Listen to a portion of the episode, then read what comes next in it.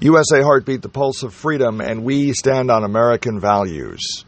Let's talk about crime in America. A man who was an interpreter for the U.S. military for two years in Afghanistan comes to Washington, D.C., immigrates to Washington, D.C., was working night and day as a Lyft and a tow truck driver, and he dies as they're trying to steal his car. You could argue that Washington, D.C. is less safe than war torn Afghanistan. So that tells us something. That should be a wake up call for America. We need to do something about the crime issue in uh, the American's capital and all our big cities in America. Elected officials in both parties need to get serious about taking a bite out of crime. And I'm not trying to be flip here. I'm serious. We've got to do something about this. Also, let's talk about parental rights. Parents should have the right to say what their kids are taught in school. And if parents say, I don't want my kids to learn the queer alphabet, they should not have to be taught the queer alphabet. And government should not force kids to learn that LGBTQ is an acceptable lifestyle.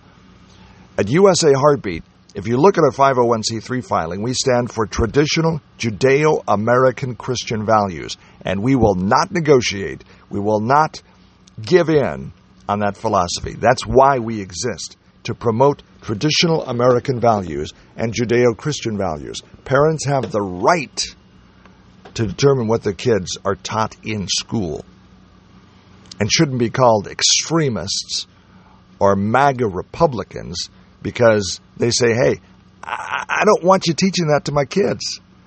I don't want them learning that America is an evil nation. We need to do that. We need to work. There's so many things we need to work on in America, and we need to come together as Americans to make these things happen. Where are we headed for in America? I don't know. It seems like we're splitting.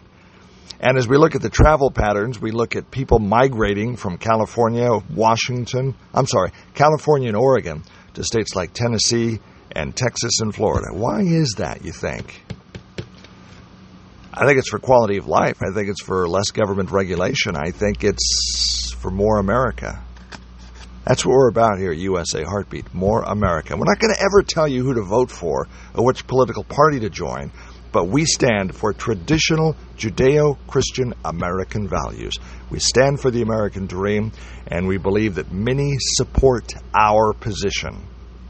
If you want to support us, you can go to our website, usaheartbeat.com. There's a donate link, and you can help us pay our internet costs and other expenses that we have in this 501c3.